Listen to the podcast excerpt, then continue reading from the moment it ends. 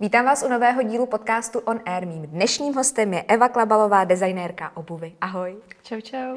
Řekla jsem to takhle správně? Pojmenovala jsem tvou pozici nebo Úplně profesi skvěle, dobře? úplně tak to Jo. má být. Uh, ty jsi narozena ve Zlíně a botama si byla obklopená už v podstatě od malička. Jak to vlastně všechno začalo? No ono to začalo v podstatě tak, že já jsem o tom ani nevěděla, protože já jsem začala boty studovat na střední škole Mhm. a až potom postupně jsem se v podstatě dozvídala, že můj praděda byl švec, Mhm. a, který měl dílnu právě na Zlínsku. A potom mi to právě všechno do sebe začalo zapadat. A do bot jsem se fakt zamilovala, zůstalo mi to až do dnešních dnů, dá se říct. Jasně, jasně. Uh, I rodiče byli, uh, se nějakým způsobem angažovali v tomhle oboru, je to tak? Nebo tatínek? Uh, rodiče ne, ale Rodiče ne. prarodiče. Ti Aha, pracovali takže celý život právě v baťovských továrnách. Aha, aha. Takže jsi- kdokoliv byl právě ze Zlínska, tak musel být součást továrny. No jasně, no jasně. Mm, co je uh, hodně zajímavé, a ty se tím vlastně zaobíráš, je, že produkty oděvnického a i obuvnického prům- průmyslu uh, jsou z velké části vyráběny v Číně, v azijských zemích. Což se uh, hodně odráží na tom, uh, jak vypadá naše životní prostředí na této planetě. Uh, ty jsi o tom i mluvila v rámci uh, TED Talku, uh, myslím, že to bylo, kde to bylo? Ve Zlíně Eh, v přímo? Brně to bylo. Nebo v Brně? Brně. Brně. A um, když jsi o tomhle mluvila, tak právě i zmiňuješ to, že ty jsi na to šla jinak. A mě by zajímalo, jak a jak jsi vlastně k tady té myšlence dostala. Já jsem, uh, já jsem dlo- dlouhou dobu, ně- několik, několik let, dá se říct, cestovala po světě, pracovala pro, pro jiné firmy a právě v Číně jsem trávila celkem dost času. A uh, najednou mi opravdu začala vadit taková ta nadprodukce, takové to, že se pořád prostě vyrábí, vyrábí hmm. a ty produkty se posílají na druhou stranu světa. A nedej bože, když je na nich něco špatně, tak se posílají zpátky, ty kontejnery se ztrácí na moři a je to šílený. Takže já jsem se vlastně v jednom bodě, kdy opravdu už mi ta Čína začala lézt trošku na nervy, už tím, jak toho bylo prostě moc a víc a ještě víc, tak uh, jsem si řekla, že a dost. Že pokud chci, chci něco změnit, tak musím začít u sebe. Mm-hmm. A právě jsem se začala hodně zamýšlet nad tím, jaká je vlastně uh, pozice designéra nebo jak designer přistupuje ke své práci, protože v dnešní době to funguje tak, že eh, když jsi designérem v nějaké firmě nebo pracuješ pro nějakou značku, tak eh, si většinou stále jede na kolekce. Takže jaro, léto, podzim, zima a neustále musíš ch- chrlit designy a spousta těch designérů právě ani neví, jak se ten produkt potom vyrábí, eh, jak potom ta paní chytne ty dva kusy látky nebo ty dva kusy kůže a jak je sešije. Mm-hmm. Že někdy opravdu v tom střihu stačí posunout ten šéf kousek dál a té paní to ušetří spoustu práce a třeba za tu směnu toho udělá uh, paradoxně víc, čím se zase dostávám k té kvantitě, ale ušetří jim to práci. Mm-hmm. A Uh, právě uh, já jsem se jako designer nad tím začala uh, zamýšlet trošku jinak. Že jsem na to šla z opačného konce, že jsem se nejdřív zabývala tím, jak ten produkt je vyrobený, jak funguje ta daná továrna, jaké mají procesy a postupy a v závislosti na tom jsem právě designovala produkt právě pro ty dané továrny. Mhm. A to bylo teda konkrétně vlastně ve Zlíně, kde si sledovala tady ten proces hodně, hodně dohloubky. Já jsem, já jsem někde četla, že si opravdu koukala přes ramena a že, Jo, jo, že jsi tam jo, tak jako otravovala, že hm, dobrý, no. Evča tady A- každý den nás pozoruje. Přesně tak. A shodou okolností to bylo ještě tak, že já jsem v té továrně jako brigádník už od 17 let pracovala a byl to můj summer job. Aha. Takže proto jsem tam ty lidi znala a opravdu jsem jakože věděla, jak to chodí. A i potom, když jsem přišla zpátky a řekla jsem, tak pojďme zkusit něco udělat, pojďme to zkusit potáhnout někam jinam, a pojďme zkusit vyvinout úplně nový produkt, tak eh, jsem měla velké štěstí, že jsem tam měla v podstatě otevřené dveře, protože mě tam všichni znali. No a takhle vlastně zni- vznikla značka, tvá značka Cave, recyklovaná veganská obuv. Přesně tak. Uh, co je jejím cílem té značky? Cílem je, a, a, abychom se více začali zamýšlet nad tím, co nosíme, co kupujeme, kdo to vyrábí a odkud to, odkud to pochází. Mm-hmm. Protože máme už jenom tady u nás v Čechách máme spoustu, ať už funkčních nebo už tedy zavřených továren, ale ty továrny jsou plně vybavené. Ty stroje tady prostě jsou. A já to vím ze své praxe, protože taky hodně, hodně učím a dělám lektorku, tak většina těch eh, designérů, kteří chtějí něco, něco nebo chtějí zalo- založit svoji vlastní značku nebo chtějí něco vyrábět, tak má jeden jediný problém a to, že nemůžou právě najít tu továrnu, která jim to vyrobí. Mm-hmm. A co se týká bot, tak to většinou potom končí buď Portugalsko, Itálie, což jsou už ty lepší varianty, anebo potom už ta vzdálená Čína nebo Ázie všeobecně. Ale už se nikdo moc nezaobírá tím, co máme právě tady kolem nás. Protože určitě, eh, když se podíváš jenom na to, co je kolem Prahy, tak najdeš spoustu továrniček a malých firm, o kterých si ani neměla tušení. Mm. Takže opravdu stačí se na to podívat a začít využívat ty lokální zdroje. Hmm. No a vlastně značka uh, Cave je specifická právě uh, tím, že ty si ve Zlíně uh, našla ten jeden článek, kdy si vlastně s tou udržitelností začala opravdu fyzicky pracovat, protože si viděla, že tam vlastně je spousta zbytků, je to tak? Přesně tak. Přesně tak. A já hlavně, i když jsem přišla tady s tím konceptem, pojďme zkusit používat tady ty kousky, které se tady válí, mm-hmm. tak uh, mi bylo řečeno, ne, to prostě nejde, to nemá smysl, to se nikdy nepovede. A když, tak to půjde udělat třeba na deseti párech bod, ale ne potom na větší kvantitě. Mm. Ale já jsem od přírody hodně tvrdohlavá. Když uh, si něco umíním, tak zatím fakt jdu. Takže jsem uh, opravdu říkala, tak pojďme to zkusit a třeba to vyjde. Tak teda jako jo, tak to zkusíme a ono to vyšlo. Mm-hmm. Takže vlastně ty pracuješ s materiálem, který v tu danou chvíli se tam válí v uvozovkách na zemi, Přesně tak. sebereš ho a podle toho ty potom až nadizajnuješ ten, tu obuv. Přesně tak, takže já v podstatě nevím, uh, jaké barvy potom ta výsledná teniska bude mít, hmm. protože on to vždycky záleží na tom, jaký ten materiál se zrovna v té výrobě používá. A třeba v současné době pracujeme na konceptu, uh, kdy nám zákazníci můžou posílat staré tenisky hmm. a my je nadrtíme Mm-hmm. A vlastně z té drti se potom, nebo ta drť se využívá potom na výrobu těch nových podrážek. Mm-hmm. Takže to bude zase, zase ta recyklace a udržitelnost, která bude posunutá ještě mnohem dál, než je to teď. A ty, ty, e, nebo vždycky, vždycky z té výroby zbývají nějaké zbytky. Já nerada říkám, že je to odpad nebo tak něco, protože žádný materiál nikdy není odpad. Opravdu jenom záleží na tom, kdo přijde a jak ho použije. Mm.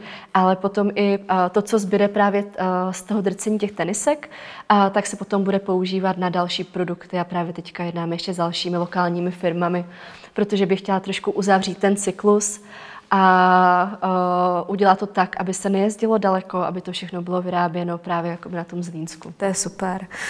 Um, kolik vlastně párů bot se třeba tak vyrobí s nějakým, nějakém tom designu?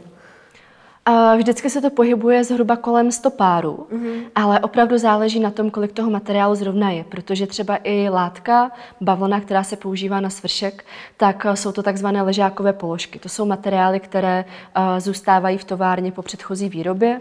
Když si představíš, že nějaká značka chce vyrobit tisíc párů bot, tak objednají určitý uh, počet metrů té látky, mm-hmm. ale vždycky z té výroby něco zbyde, protože mm-hmm. vždycky je tam nějaký materiál extra, kdyby se náhodou něco stalo. Takže můžou zbýt třeba 2 metry, 10 nebo 20.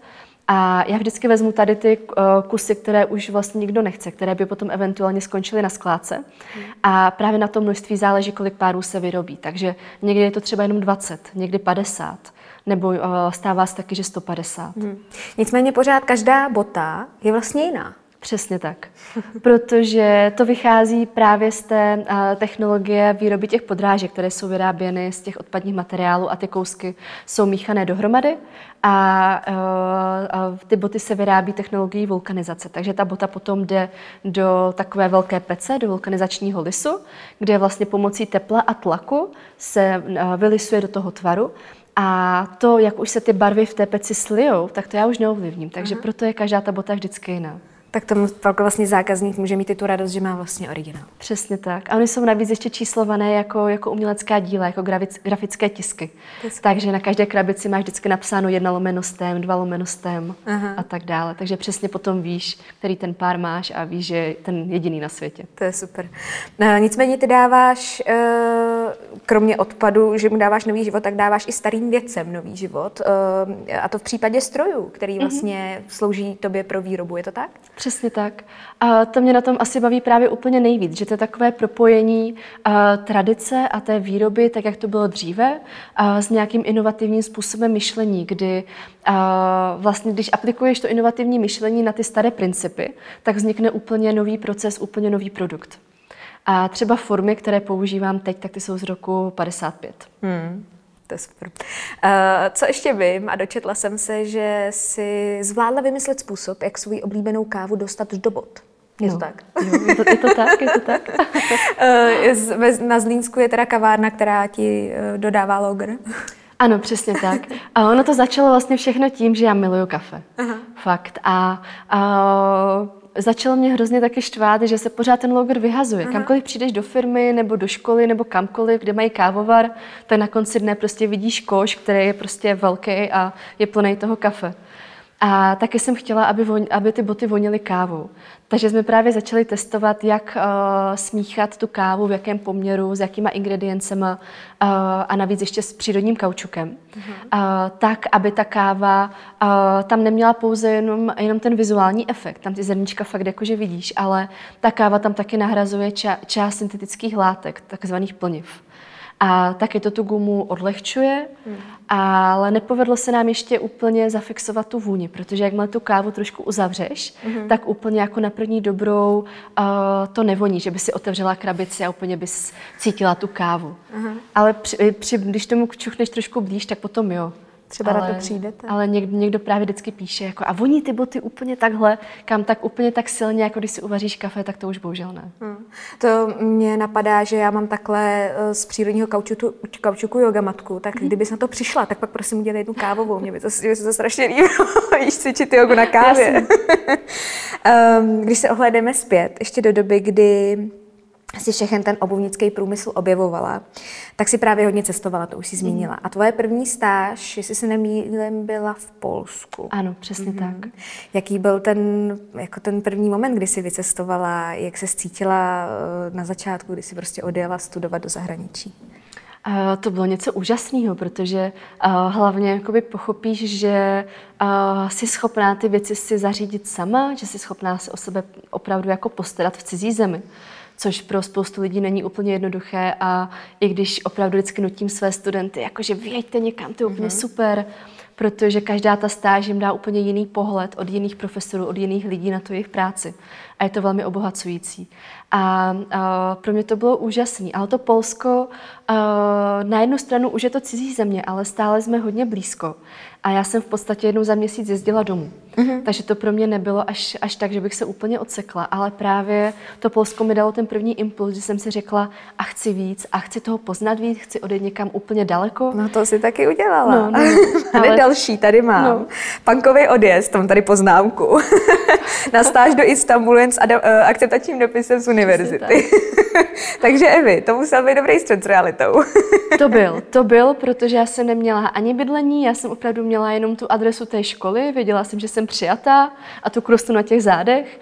A až právě, nebo to byla ještě doba, kdy ještě třeba booking úplně nefungoval, nebo nebylo to tehdy tak profláknuté, to je třeba nějakých eh, 8 let zpátky.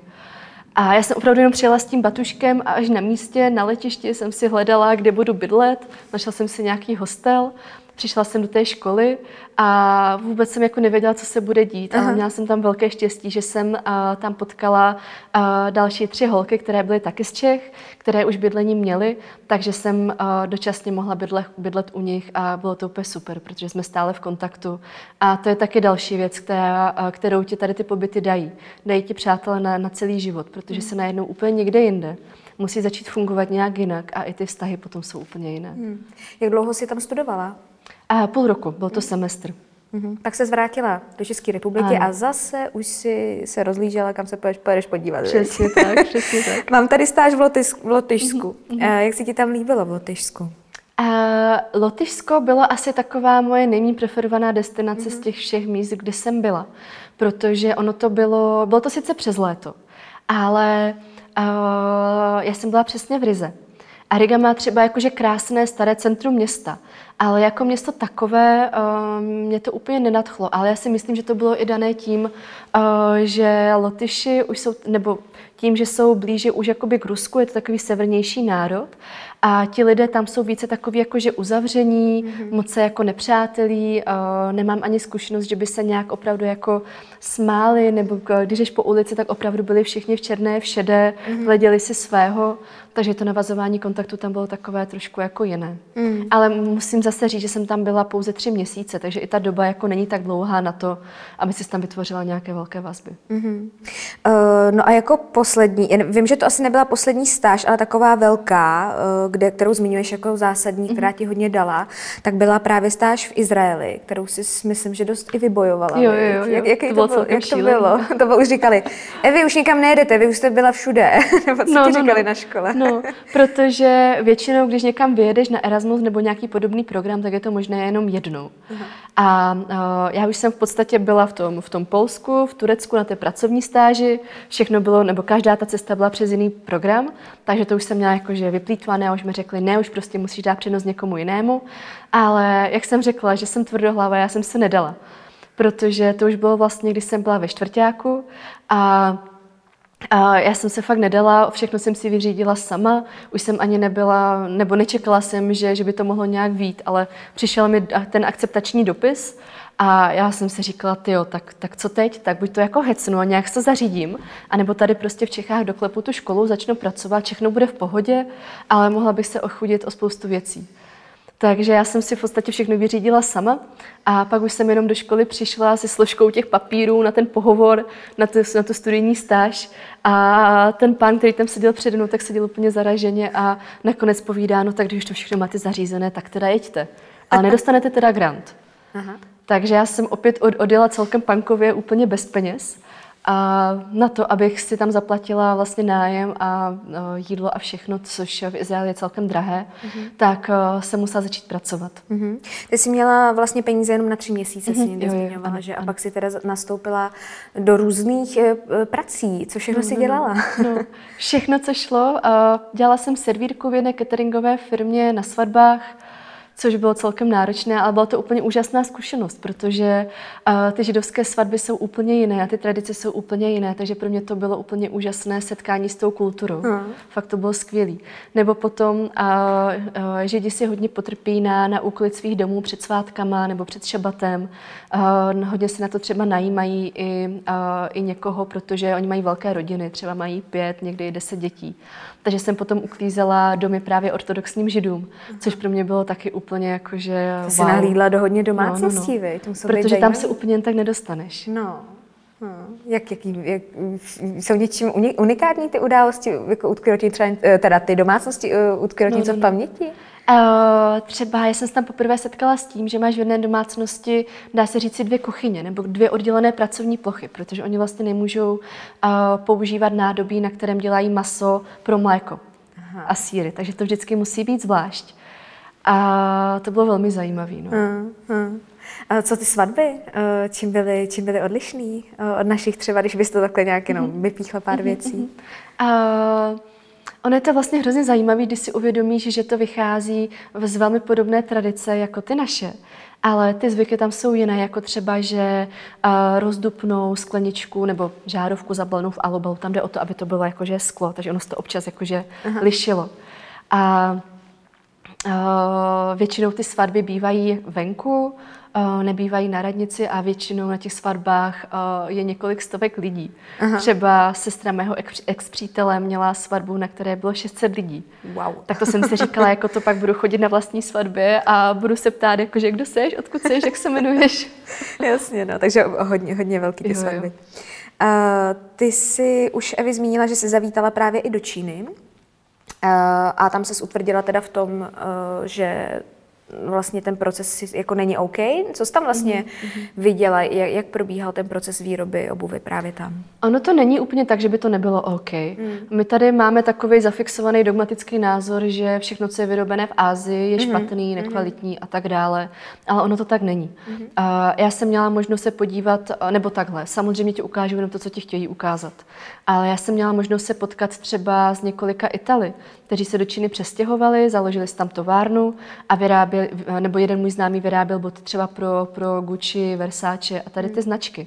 A to byla fakt továrna, která byla úplně prostě čistá, kde bys nenašla smítko prachu. A ten majitel si opravdu dával záležet, aby používal ty nejkvalitnější materiály, aby i to, co v té botě nejde vidět, bylo opravdu jakože precizní a top. Takže to, to mi taky otevřelo oči, že fakt ne všechno je špatné, ale opravdu záleží na tom, co je to za továrnu, uh, kdo ji vede. Mm-hmm. A taky potom se tam odráží cena samozřejmě toho produktu. Mm. Tak ona většina lidí vlastně, když už vyrazí i za výrobou a hledá, uh, hledá toho výrobce, tak po té ceně hodně jde, že jo? Takže Právě, pak, právě, pak to asi no, podle no. toho vypadá. No.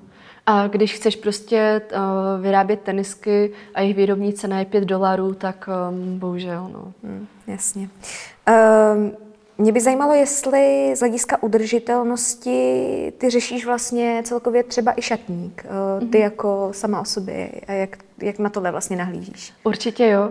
A já už si snad možná ani nepamatuju, když jsem zavítala do klasického nějakého řetězce, protože nakupuju hlavně teda výhradně v second handech. Uh-huh. A a to nejenom z toho důvodu, že tam najdeš úplně jakože unikátní kousky, ale také z důvodu materiálu protože najdeš třeba nějakou pánskou košili, která je z nějakého úplně úžasného lnu nebo bavlny nebo nějaké kombinace něčeho, což eh, by tě v obchodech stálo velké peníze. Mm-hmm. A mě právě potom baví si to třeba přešít, i když teďka už na to není úplně tak moc času. Takže už je toho trošku míň, ale opravdu to řeším. No. Uh-huh. A máš třeba nějaký typy, kam eh, ráda vyrážíš a doporučila bys těm, kteří by taky chtěli někde jako ulovit nějaký kousky? Jo, jo. Určitě jo, ale já bych úplně takhle nevypíchla nějaký jakože přímý second hand, ale většinou to jsou opravdu obchody na, na malom městě. Uh-huh. Fakt jo, protože v těch velkých městech uh, už je to teďka hodně trendy, je to móda, takže to bývá hodně přebrané, ale když jdeš opravdu do nějakého úplně lokálního, zapadlého, tak tam máš největší šanci, že najdeš něco úplně unikátního. Uh-huh. A co uh, obecně vlastně šetrnost k přírodě? Uh, v dalších aspektech tvýho života prolínáš to i do nich, jako celkově do tvýho fungování denního? Určitě jo a já jsem, nebo pro mě už je asi těžký o tom mluvit a něco jakože vypíchnout, Aha. protože ty věci už jsou pro mě tak automatický, že je neřeším. Jako klasicky nějaké jako šetření s vodou, to mám zafixované třeba z té Izraele, protože tam trpí nedostatkem vody. Mm-hmm. Takže to je asi taková jako hlavní věc.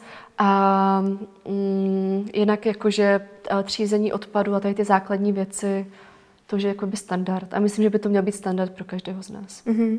A říká ti třeba něco uh, zero waste a tady ten uh-huh. trend, co už prosvištěl uh-huh. docela, uh, chytlo tě to nějak nebo vzala jsi z toho něco? Uh, určitě jo, ale já si myslím, že bychom neměli být úplně takový jakože striktní, že prostě musíme mít zero waste a nemůžu vyprodukovat vůbec žádný odpad za týden a nekoupím si třeba ani tu balenou vodu, když jsem třeba ve městě, zapomněla jsem si lahev a mám žízeň, tak si je prostě koupím jakože neřeším to úplně takhle do důsledku, ale opravdu se to snažím, snažím eliminovat a vytvářet toho odpadu jakoby co nejméně. No. Mm-hmm.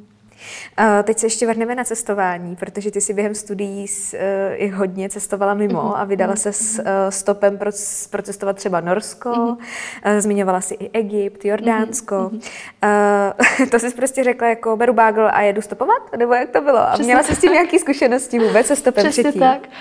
Poprvé, když jsem takhle odjela, to bylo právě to Norsko a Aha. to mi bylo 18 a to jsme Aha. s kamarádkou odjeli úplně na punk do Norska kdy jsme si zaplatili pouze letenku a Aha.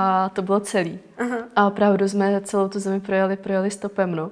A si představ, jako, že dvě, dvě malé blondýnky, kamarádka ještě menší jako já. Jste si že to muselo být asi komický. No. Aha. A co, co stopování v Egyptě? Jak se tam stopuje? Stopovala se i tam teda, jestli to jo, chápu jo, správně. Jo, jo, jo, jo. Jakože tady v, eh, v Egyptě a v Jordánsku bych se netroufla na stop sama teda, protože um, jako ta bezpečnostní, bezpečnostní situace je úplně někde jinde. Mm-hmm. Ale já si myslím, že uh, pro mě bylo mnohem jednodušší jít do úplně cizí země a stopovat tam, než třeba v Čechách. V Čechách bych se bála. Mm-hmm. A to z toho důvodu, že prostě jsme masírovaný těma zprávama, co se děje, kde se třeba stala nějaká vražda, kde koho mm-hmm. kdo znásilnil a tak. Ale tím, že nesleduješ ty zprávy v těch ostatních zemích, tak to vlastně jakoby nevnímáš nějakým způsobem. A v tom Egyptě jsi byla teda taky s kamarádkou, anebo sama? A tam jsem byla právě, eh, když jsem byla na, na Erasmu v té Izraeli, Aha. tak s dvěma holkama, s jednou mm-hmm. Italkou a jednou Švýcarkou. Mm-hmm. Takže to, to, to jsme na to byli tři. A jakože do dneška si myslím, že to nebyl úplně dobrý nápad. Jako naštěstí se nám nic nestalo, všechno bylo v pohodě. Jasně. Že z nás všichni měli hlavně jako srandu. Aha. Ale uh, už tehdy vlastně už probíhala válka v Sýrii a probíhaly i boje právě na Sinajském poloostrově. Mm. Takže ta cesta třeba přes ten Sinaj byla úplně zavřená a my mm-hmm. jsme mhm. se mohli pohybovat jenom jakoby na pobřeží. Mm-hmm. Takže když už si jako uvědomíš to, že jsi od toho nebezpečí fakt jako kousek, tak je to hrozně zvláštní. Ale myslím si, že dokud si to nepřipouštíš ty věci, tak se ti nic nestane. Mm. Byla nějaká cesta stopem, kterou si absolvovala úplně sama? Jo, jo, jo. A to? Uh, to byla cesta, uh, to byla teda jako krátká cesta, mm-hmm. ale uh, já jsem, uh, tehdy se stalo to, že já jsem z Jordánska se musela dostat uh, zpátky do Jeruzaléma sama, což byla cesta třeba na 12 hodin. Mm. A už to bylo jako, nebo překročila jsem hranici, ale už byl večer, opravdu už tam nejel žádný autobus, nic, nikam, takže jsem měla jako možnost uh, buď jako někde přespat, což eh, jsem v, eh, v kapse měla asi dvě stovky, takže mm. jako někde, jako v uvozovkách, někde jako u cesty příkopě nadneseně, no, anebo to prostě hecnu a pojedu sama, tak tehdy se mi povedlo stopnout kamionáka, který právě jel celou tu cestu a všechno bylo úplně v pořádku. Ty, hustý, já jsi odvážná super. holka, odvážná holka. uh, předpokládám, že během studií si hodně šetřila, takže i to cestování tak vypadalo. Uh, a bylo teda low cost. Máš nějaký mm. typy, jak ušetřit na cestách, jak šetřit, jak vlastně neutrácet a pořád si to užít? Uh, já si myslím, že to opravdu záleží na tom, kde zrovna jsi. Uh, opravdu, protože každá ta země má svoje specifika. Někde je třeba lepší jezdit městskou dopravou. V Egyptě jsou třeba ultralevné taxíky, kde třeba jako za 50 korun jdeš, nebo tehdy to tak bylo, jedeš klidně třeba hodinu, mm-hmm. takže to už se vyplatí ještě navíc, když vás jede jakože více. Mm-hmm. Opravdu záleží. Mm-hmm. Uh, co mě ještě napadá právě, říkala jsi, že jsi cestovala i s holkama, že jste byly samý ženy. Eh, máš nějaký typy pro holky cestovatelky? Eh, takový ty vychytávky, víš, jako někdo nosí prstínek třeba a vždycky jako s tím mává, ne, ne, nepotřebovat. Máš nějaký takovýhle? To hodně funguje v těch arabských zemích. Jo. Jakože já mám prstínek na prstýničku standardně, není teda snubní, Aha. ale už to fakt jako zabíralo. Aha. A i když jsem uh, uh, vysledovala, že holky, co ho měly třeba někde jinde, tak už i to jakoby ty chlapy odpuzuje a už je takový jako odstup a už na tu ženu koukali úplně jinak. Aha. A využívala jsi ještě nějaký tričky? Nebo se setkala jsi se třeba s tím, že právě to, že si žena tě nějak jako, že jsi s tím musela nějak pracovat v tom terénu? Um, to je hrozně těžký, ale třeba když jsme byli ty tři holky v Egyptě, tak uh, bylo jakoby vidět, že, nás, uh, že na nás koukají fakt jako na exoty. Uh-huh. Protože když přijedeš do takové země a přijede holka a kluk, tak většinou oni komunikují jenom s tím klukem a ne s tou holkou. Uh-huh. Takže to, když najednou se objevily jako tři holky, tak to bylo jako, a co, co se děje, jakože proč, jak? Uh-huh ale že bych měla jako nějaký vyloženě trik nebo Aha, že něco... si, víš, jako si říkám, třeba říkali, rozhodně neříkáme nikomu, kam je, jako jedeme, nebo Jasně, nebo kde bydlíš a no, tak. Takový asi klasiky. To jo, to jo. Nebo třeba uh, já jako blondýna, tak jsem už jenom jako, že ze svého vlastního pocitu si zahalovala vlasy mm-hmm. tady v těch zemích. A cítila se tak líp sama i větě. Ano, jakože uh, ti muži na tebe, nebo i ty ženy na tebe budou vždycky koukat, protože vždycky poznají, že jsi cizinka. Ale Uh, už je to fakt jenom o tom respektovat tu jejich víru, respektovat, jak mm-hmm. oni tam žijí, nepobuřovat. Určitě. A opravdu jsem vždycky nosila jakože tričko ke krku, zahlané ramena, kolena, šátek na hlavě. Yes. Už jenom z toho, aby viděli, že k ním máš ten respekt. Že respektuješ a tu kulturu. Že nechceš opravdu jako vybuřovat. Hmm. I tak muselo být ale zajímavý vlastně, že jste museli uh, řešit nějaké věci jako ženy, protože já když jsem třeba byla v Maroku a byla jsem tam právě s partnerem, tak uh, jsme, jsem neměla problém. Vždycky jsme tam potkali nějaký kamarády, povídali si s náma a vlastně jsem si možná v tu chvíli neuvědomovala, že si víc povídali s ním. Uh-huh. A když jsem seděla v restauraci sama, tak kluci prošli a ani, Ani nic. A já teď, aha, už jsem to pochopila. No. A teď jsem si nebyla jistá, jestli je to opravdu čistě i takový to jako, hele, není tu Martin, takže nás nezajímáš, anebo není tu Martin, nesluší se to na tebe ani mluvit. Už jsem to jako nikdy nezjistila, neptala jsem se jich na to, nepřišlo mi to vhodný, ale bylo to hodně zajímavé, no, že já jsem vlastně mm-hmm. nezažila tu situaci být tam jako sama za sebe, za tu no, ženu. No, no. Uh, koukali právě chlapi někdy, je, jako my s váma nechceme jako řešit, nebo že třeba nejsou schopní koukat do očí, protože na to prostě nejsou zvyklí v té kultuře. Měla si pocit, že to bylo někdy pro ně nepříjemný? Asi jo, asi jo, ale já, já jsem taková jakože komunikativní a vždycky se snažím všechno řešit s úsměvem mm-hmm. a třeba i uh, za pomoci nějakých vtípků nebo lichotek, takže když jsem někoho takového poznala, kdo byl fakt jakože poker face a nechtěl Aha. se bavit, tak jakože dobrý den, jak se máte a um, já nevím, co dneska máte třeba v plánu a trošičku jako ukázat, že o toho člověka máš zájem uh-huh. A ta nedůvěra nebo taková ta jakože odtažitost potom odpadne, uh-huh. je to mnohem jednodušší. Tam je vlastně i takový, uh, to je taková klasika, většina cestovatelů to říká, že musíš naučit aspoň nějaký ty základní fráze, viď, a s nima hned přijít a odbourat ty a oni se pak usmívají. To by a... asi byl jeden z těch typů, no, protože uh, když někoho pozdravíš v jejich jazyce a neřekneš to jako úplně výslovnostně správně, tak si každý usměje. A, uh-huh. Ale zase potom uh, oni si hrozně váží té tvojí snahy že se vůbec snažíš naučit něco o tom jejich jazyce. No určitě, to je super. Ať, ať už jsi kdekoliv. Hmm. Uh, jak jsi říkala a zmínila, člověk na cestách a právě takhle během toho studia v zahraničí potká hodně nových lidí, nových příběhů. Uh, mě by zajímalo je nějaký třeba uh, příběh, člověk, který ti utkvěl v paměti, ale nejsi s ním třeba v kontaktu, vlastně to jenom tak jako což se stává, jako projelo tím, víš, tím, to, to, tím obdobím, ale mm-hmm. nedali jste si číslo, vlastně je to i hezký, že vlastně jo, už to člověk nikdy neuvidíš. Máš někoho takového? Víš co, on, on je to hrozně zvláštní, protože postupem toho času, po těch letech, jsem si vlastně uvědomila, že ti kamarádi tehdy, se kterými jsem třeba byla v kontaktu uh, denně, mm-hmm. třeba po dobu toho roku, třeba v té Izraeli, kde jsem, kde jsem nakonec strávila skoro dva roky, Uh, tak jsi prostě fakt v kontaktu a fakt si myslíš, že to jsou kamarádi na celý život. A pak tam máš lidi, se kterými se vydáš jenom občas a říkáš si, co jen takový jako jo, ahoj, tebe už jako nikdy neuvidím a v podstatě jakoby cítíš, že tomu člověku ani nechceš věnovat ten svůj čas. Ale já jsem potom zjistila, že tady právě ti lidi, o kterých jsem si myslela, že už nikdy neuvidím, v mém životě zůstali Aha. a ti kamarádi, se kterými jsem se výdala denně, zmizeli. Zajímavý. jako není to úplně pravidlem, ale Vlastně mi to hrozně překvapilo. No. A byl třeba nějaký člověk um, na těch cestách, když jste právě s holkama uh, batuškovali, uh, kdy jste si vyslechli nějaký příběh a zase jste zmizeli?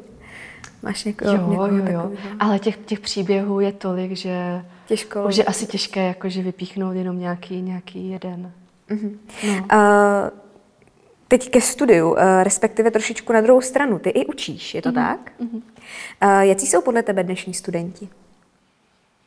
Um, já si myslím, že jsme pořád stejní, nebo ti lidi jsou pořád stejní, tak jak jsme byli my, tak, uh, tak jsou teďka oni, ale um, Nevím, jak to říct. Možná se tam projevuje vliv právě těch sociálních médií, protože třeba když já jsem začínala studovat, tak Facebook teprve začínal, počítač neměl v podstatě nikdo, třeba na té střední škole ještě, o internetu se nedalo ani mluvit, takže si myslím, že jsme té práci věnovali mnohem víc energie a času. A to, nejenom o to, ne, to není jenom o tom, že si fakt jako sedneš a pracuješ, ale i o tom, že nad těma věcma přemýšlíš a jsi v těch věcech jakoby víc ponořená. Mm-hmm. Že dneska je mnohem jednodušší uh, se nechat uh, uh, jakoby znervoznit, nebo a tam, tam mi zvoní telefon, nebo tam něco píplo, tak se hnedka podíváš, mm. uh, kdo ti píše, nebo kdo ti volal a už je to trošku jiný, no, že je problém udržet tu soustředěnost. Mm. Uh a mají tendenci stejně jako ty studenti vyrážet hodně na ty cesty do zahraničí? Využívat těch možností Erasmu? Já si myslím, že jo.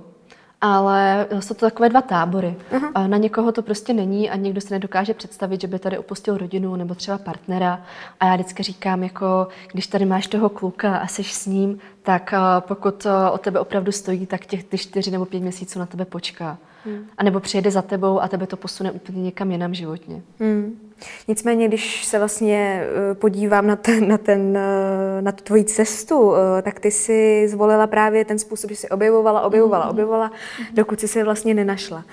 Ani si nenastoupila nikam na pracovní pozici přímo, ne, ne, ne. Rovnou si... Já jsem nikdy za celý svůj život nebyla zaměstnaná. Aha. Prostě jsi si ji vytvořila vlastně mm-hmm. sama za, ten, za tu dobu.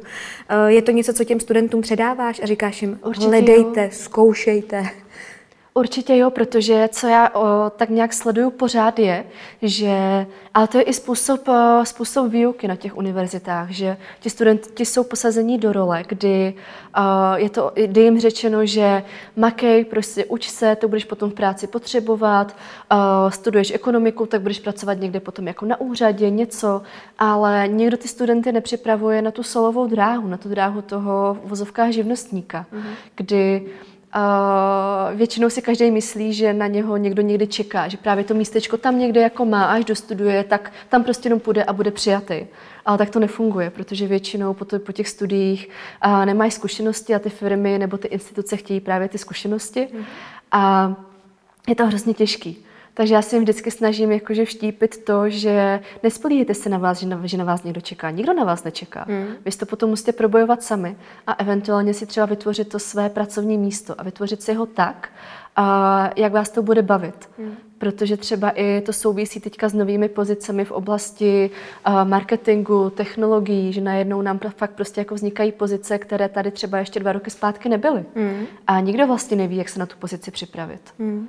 Takže je to opravdu o tom být otevřený a když chci dělat něco kreativního, tak si fakt jako zatím jít a třeba i propojit dva obory, které spolu zdánlivě nesouvisí, ale mm, mm. dneska už je všechno tak globalizovaný a propojený, že nic není nemožný. Že se dá vymýšlet mm. spoustu věcí. Uh, to mi připomíná, že jsem viděla uh, z jední, právě jak si někde byla na stáži, tak si ukazovala způsob výroby bot, nějaký specifický. Uh, je to právě to, co ty studenti, když, když vyrazejí, že úplně si mu otevřou oči, wow, tak se dá jako vyrábět boty, tady nějaká mm. nová technologie.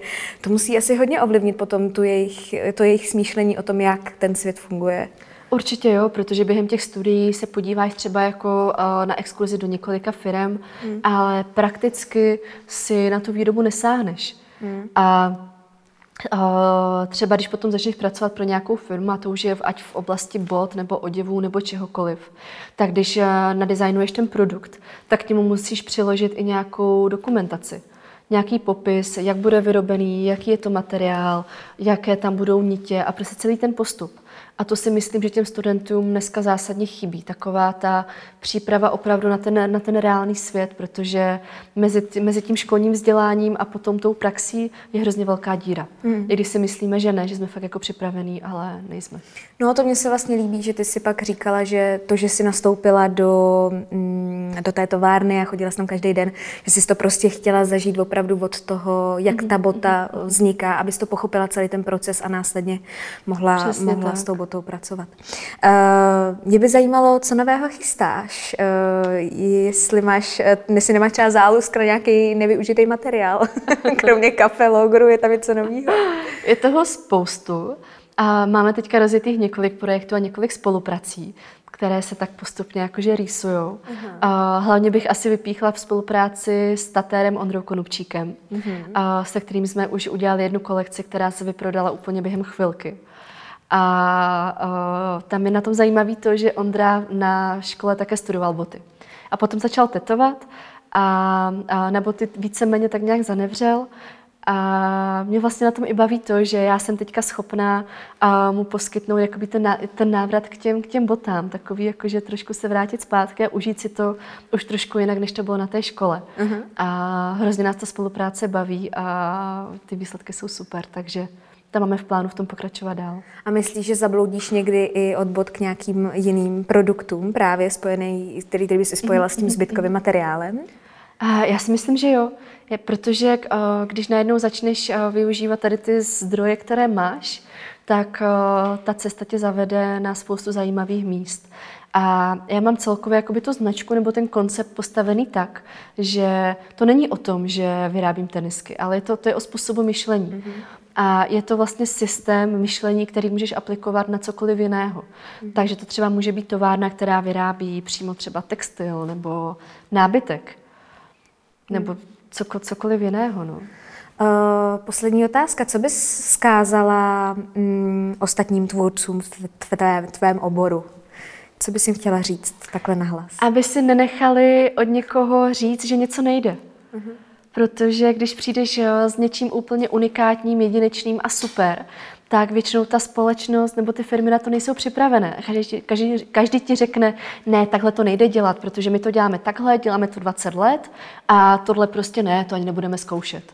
Hmm. Ale když takhle, když se každý nechá takhle ubít, tak uh, nevzniknou žádné další inovace a žádné další nápady. A já taky zastávám takový názor, že inovovat neznamená to, eh, že vrazíš do něčeho spoustu peněz a jakoby investuješ do nového vybavení a technologií a high-tech materiálu a tak dále.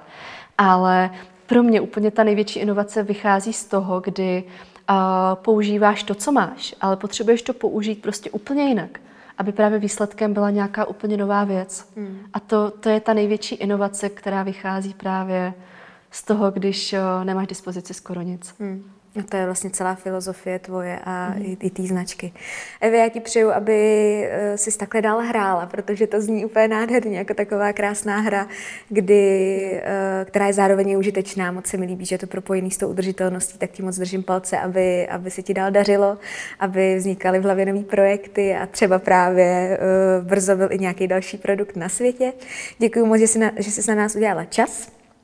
A tímto ještě vzkazuju, že Fčas společně jako, jako další naši hosté sdílí 10 skladeb, který si můžete pustit. Máte na ně odkaz dole pod eh, podcastem. Měj se krásně, děkuji moc, že jste tady s náma byla. Já děkuji moc za pozvání. Jsem ráda a my se slyšíme u dalšího dílu podcastu On Air.